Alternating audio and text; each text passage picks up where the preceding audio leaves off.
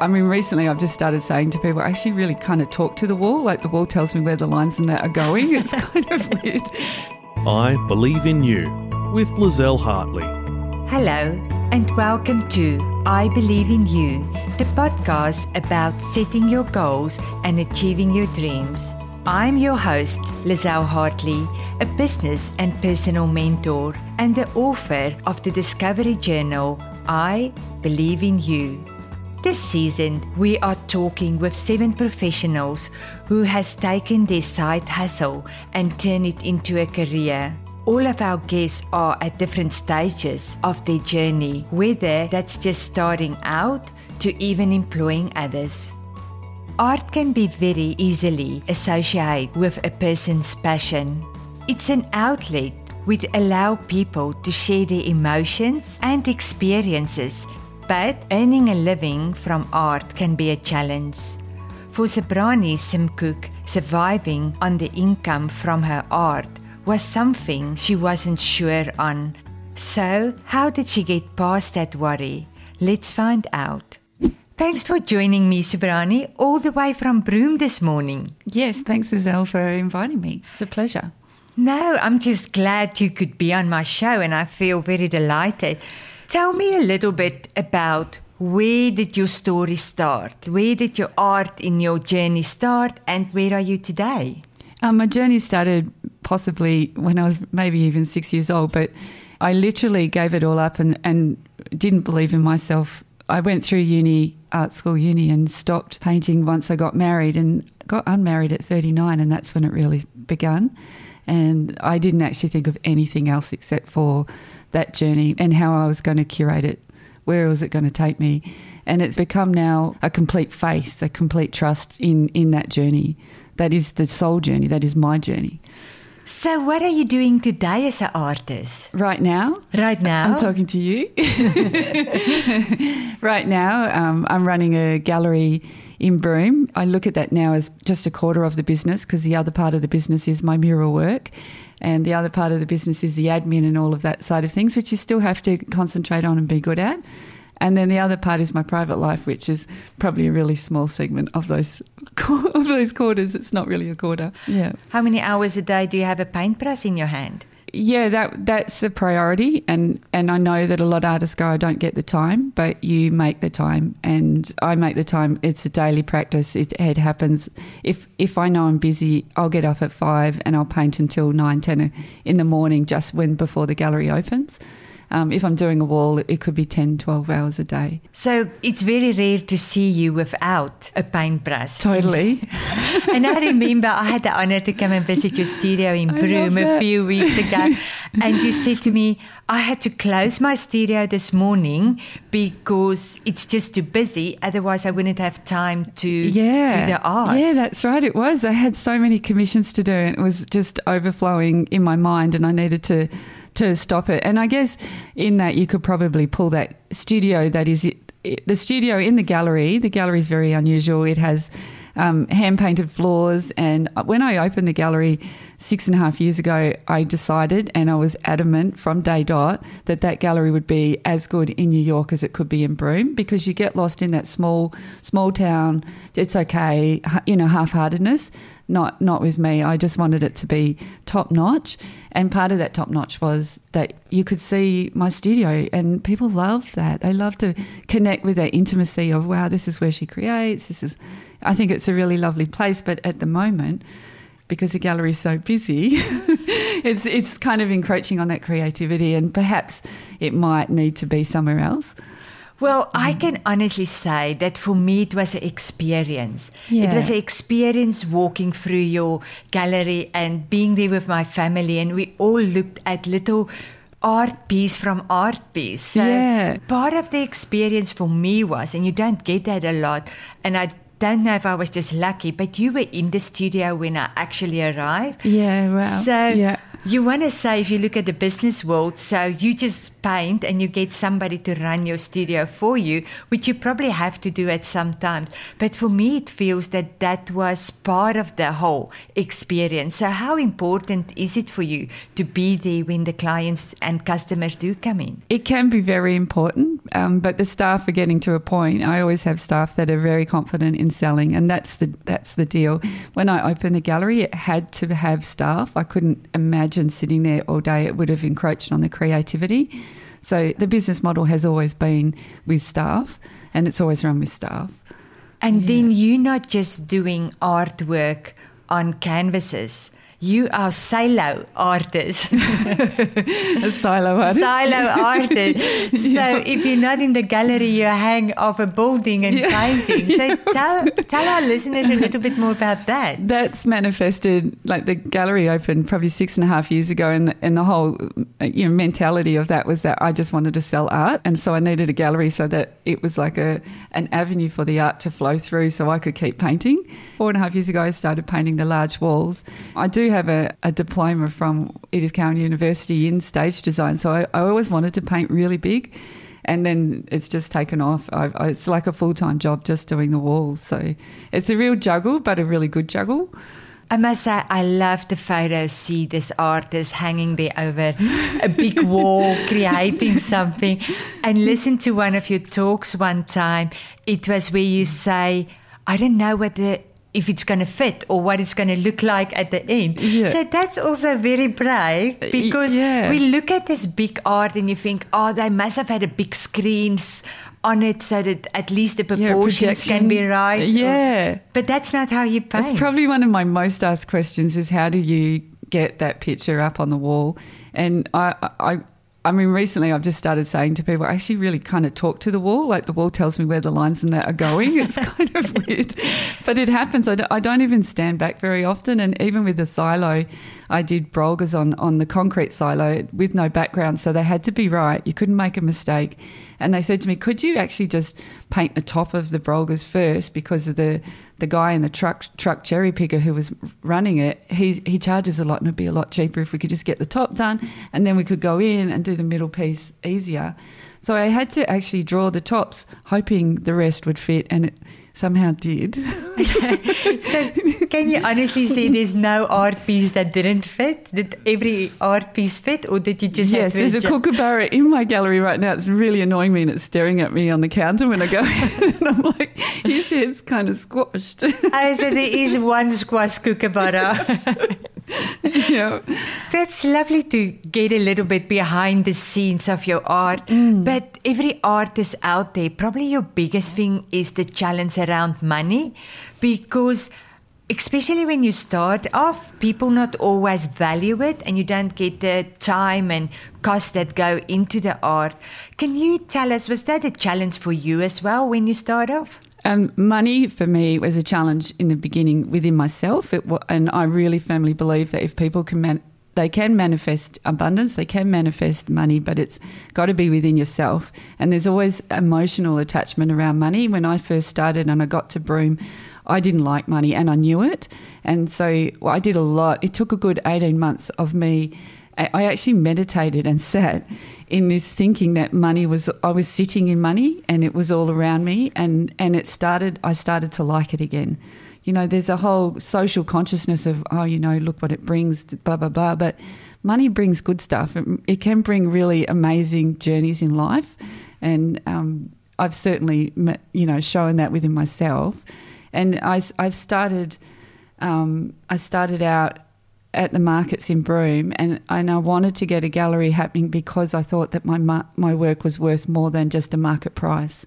So I wanted to see it up on a wall. So I started doing a um, pop up, um, and it, it was only for three months, and I had two hundred fifty eight dollars left in my bank account when I opened that that gallery doors, and in two months I made twenty thousand. So So I want to stop you for a minute there mm. because that is so important for a lot of people that mm. take their passion to a, a sideline hustle or mm. even to a business because money is a is one of the biggest questions. I think if money didn't play as big a role in businesses, especially small businesses, there would have been much more business owners. Out Yeah. there. But that's a big thing that stops you. And interesting that you say you didn't like money because you need money to grow. Mm. Yeah, you do. You, you're gonna. Yeah. If you haven't grow, if you didn't go from the market to a pop up, you would probably still be at the market. Yeah, I would. Mm. Because a market client is different than a, a gallery client. Yeah. The So- expectations of money at a market are so different to money in a gallery. It's just the whole level is is changed. And how many times you see exhibitions by artists who don't put a price on a painting like that for me that's basic. You've got to put your price out. You've got to put Yeah. it up there. You've got to know that it's for sale. And also the fact that you have 200, was it in $58? Yes. And you so exactly remember that I amount. know that amount because I was like, "Oh, this is going to be tight." I hope that I actually can eat next week. And I love that. I love that that you overstep that fear. If I don't even know where the money is going to come back to even pay for my food, but you know what? I'm so determined Mm. I'm that I so will determined. make this work. Yeah, yeah. And then obviously being blown away with 20 grand. Yeah, yeah. But also at the time when I made the 20 grand, I went to the person who owned the building and I said to him, it was two weeks, and I said, This is permanent. I want this gallery. I know that I can do it now. And that was within two weeks. So it just, and you know, I'd done all that background work of loving money, of, of having it coming in, watching the streams of it, because it is mm. an energetic thing. Yeah, and it's a mm. driven. It's mm. driven. Mm. It drives you to get like we will talk about this a bit later about mm. your the new shop you're going to open. Yes. But you can't go to the next and next stage if you haven't overcome that first one and make the first step work. And in mentoring, when I work with my clients, it's actually very important because a lot of new business owners want to jump from an idea to having a mm. gallery in each town or having a gallery in a shop. Mm. And it's actually a journey that you had to grow with. Mm. You have to have that moment of $258 in your account to Yeah. A celebration of 20,000 to come back and actually sign the lease. So hmm. it's not just happening. It's a journey that you're on with your business. Yeah, you've obviously got to be, you know, not, I don't like the word careful, but you've got to be astute and, and correct in your steps. You can't just jump to the biggest step possible. Well, I've seen some people have, but it's, I wouldn't advise it. Yeah, but there's a lot of I- businesses that jump and slip. We see it all the time. Yes, I have. I've always had a large, a big picture in my head, like the new business that I'm taking on that you're going to talk about soon. It, I have that picture of perhaps it's going to be three or four stores, but I'm not jumping to that straight away. So take me a little bit back to the first time you get your art piece into a gallery. I spent six months in Sydney um, with a an emerging gallery called Tap Gallery, and um, just watched and had an exhibition with them. And I watched how the system worked and how the industry worked. And the industry right now is changing phenomenally. And you know, not always galleries are going to work for for a person. And that's why I set up my own gallery because I, I just couldn't rely on that kind of income. It wasn't solid enough for me. You know, on on, on relying on a gallery to, to promote you properly or how you think you should be promoted. I mean, mine's an experience more than, I mean, I just, I was just a finalist as for a small business tourism award. So there's a whole different sort of thing. I think mine's expanded kind of into sort of strange places than it, than just the standard gallery of the white walls. But you know, I guess if you went, if you knew what you were as an artist, and if you're not a really good businesswoman in that or, or man in that that case, then you would rely on the galleries to sell your work. Yeah. Mm. So, go thinking back of your um, gallery that I visited, you're not only selling paintings, No. so you expand into products. Tell me a little bit more about that. Yeah, on the onset of, of the gallery and even at the markets, I thought anyone who comes into an exhibition of mine may not be able to afford a large painting. So let's get them to take everything, anything from $7. My smallest price is a card from $7. And you can put it in a frame, you can buy five for 25 You know, so the whole marketing of it has always been that way. We've always, I've always thought it that that's the way everyone should come in and buy something. But that was that was exactly the Mm. same case when we were there. I walk in there with my family and everybody picks something. Isn't it cute? And It's it nice. is. And my husband got the camel with the long eyelashes. Oh. So he sent me a photo of, of his office the other day Oh, with this cute. muck on his desk with this camel and the long eyelashes. I love that. So, but that is so cool to see how your art can go into places. Mm. And yes, I love it that it's affordable for everyone. Mm. But again, that would have been another challenge for you because that's going into buying stock and reselling that and Yes. another another and market. it's it's huge even just like every step of of the merchandising is is is a creation. Like it's from from the ground floor we start and takes a good three months just to get one piece you know up and, and into production.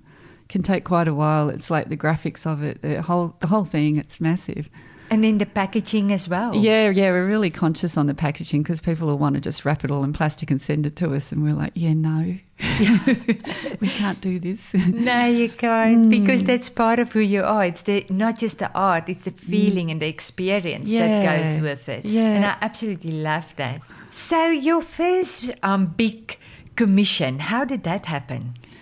Um, oh, I got given to me three really large, two meters by 1.5 um, canvases, and they were given to me for $20 each. So when I, I painted on them, and um, people in Broome bought them, and I sold them for a whole $900. So your work is much more worth now, but even that time, Mm. by being brave and put a nine hundred dollar, you actually value your talent. Mm. Was that hard for you to do? Yeah, I, I initially had a first a first exhibition um, in Broome at Malcolm Doug- Douglas Croc Park, and it was just all drawings, and all the drawings were like two hundred and fifty to three hundred dollars each, and I sold out, and I made about four thousand dollars for the whole exhibition, and then six months later, I did an oil painting exhibition of marine life, and all of those paintings were over a thousand dollars, and I only sold four, but I made the same amount of money. It was just you know that consciousness was had changed once I did that. So that's kind of a turning point for you to realize that Mm. Yeah. this this is a business concept and I'm worth this. Yes, yes. And even now, like if I get really busy in the gallery, if the prices are up a little bit, it slows the selling down, but I'm still going to make the same amount of money and I can keep up. Yeah. Yeah. And then that also take me back to you have to grow with it. Mm. If you have put that high prices up and only sell four, you would have seen yourself as unsuccessful. Because Yes. why did I only sell four? Yes. If I had 10 pieces. Yeah. But the fact that you sold out mean, great, I've got it. I Mm. am good. I can put that price Yeah. up.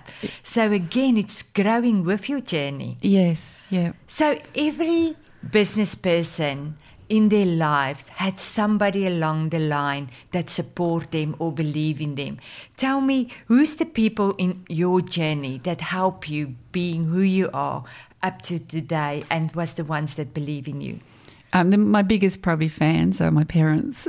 Oh, I've got a really close connection with them. I talk to them nearly every day, and even when there's a big challenge business wise, you know, or, or on the business, we'll we'll talk about it as a group, my parents and I. So it's yeah, they've been there the whole time. But that's good because I have seen you and your mum together as well. And Yeah. it's not just that they're your biggest fan. I think you and your mum are like great friends. Yes, yeah, my mum is is my I could easily class her as my best friend. Yeah. But that is absolutely a beautiful story to have that support Yeah. and how they believe in you and how they encourage you alongside. Yes, you ne- I think you need something. You need someone to be able to lean on or bounce stuff off of because you're not always, you know, like, I, I can't, I don't know what I'm doing really. I just just watch for the signs and look for it and and go as I go with the determination. So the drive, yeah.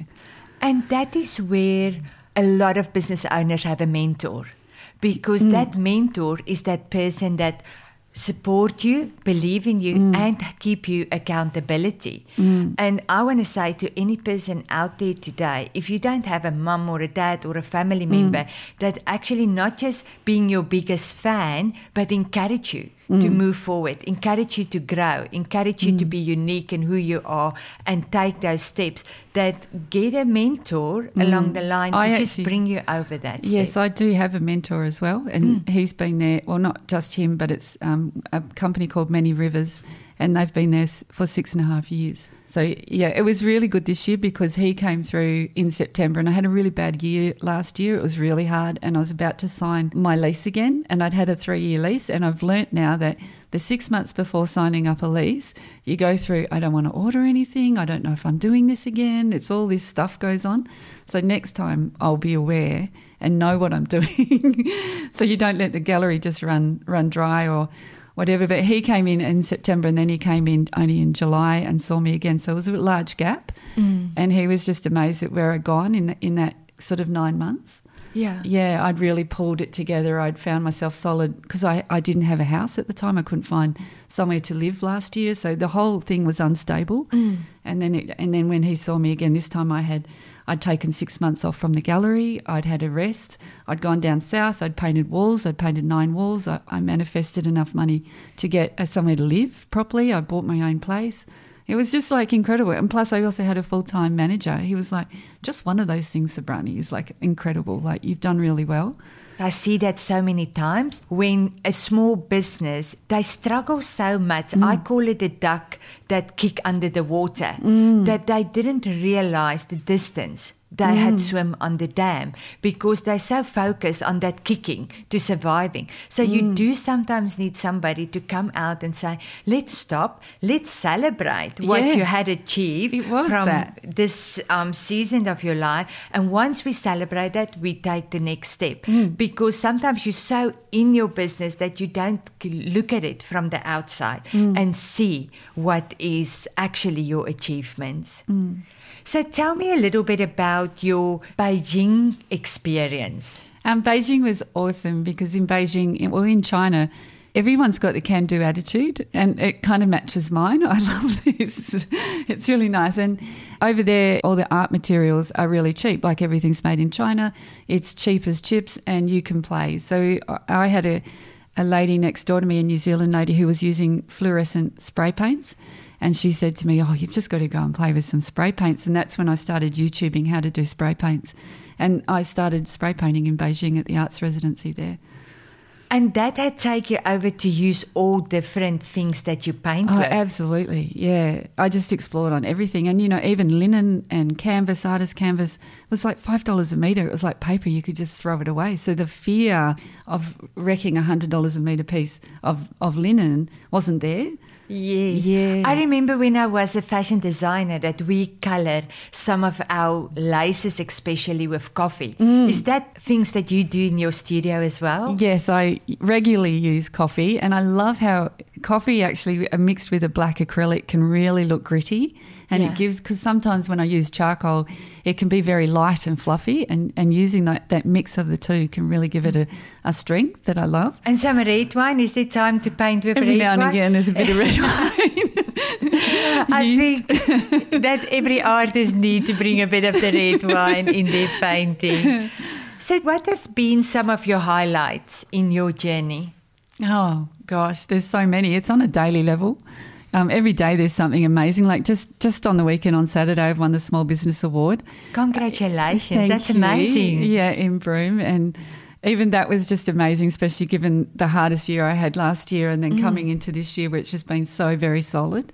Yeah, I think Mondays are a, a pretty important important day because you sort of plan out the week and that's about as far as I can go unless I know I've got some big important things happening like next next week I'm I'm going down to Carnarvon to do um, we've got a mentoring grant um, with Miranda Plum another female artist and I'm showing her how to get her paintings up on walls so that one that's going to be very exciting too That is. It Yeah. sounds like a work, but a bit of a holiday.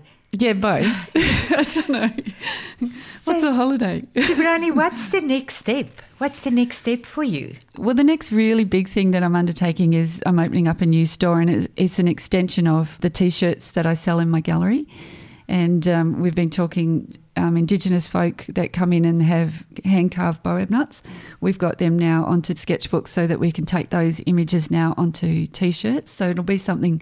You know, like the saltwater people's designs, the turtles and the and the fish, they're going to go onto t-shirts in gorgeous rich ochres and dusty blues and things like that, which I, I just think will look yummy, and tea towels as well. And then we've also dyeing, hand dyeing red dirt shirts. I love that concept because Mm. whenever we go to Broome, I never pack white shoes in because it's not going to stay white. No, definitely not. So and now you take that Mm. red sand and you put it onto. Yes, um, we've done a hundred, and they, they were successful. So now we're just still ordering in t-shirts. Get we, we ha- I had to wait to get the branding, and then the branding goes into the tags on the shirts. Now the shirts will be made. Like the whole process is is long, and and we won't open until probably March. I'm looking forward to March. Let me know. I would Yes. like to make a plan to be there on the opening. Oh, absolutely, that'll be good. It was a big pleasure for me to talk to you today. Can you wrap this up for us with your favorite phrase of saying that inspire you? If you don't know where you're going, you'll probably end up somewhere else. If you would like to know more about Sabrani, you can find her details in the episode description.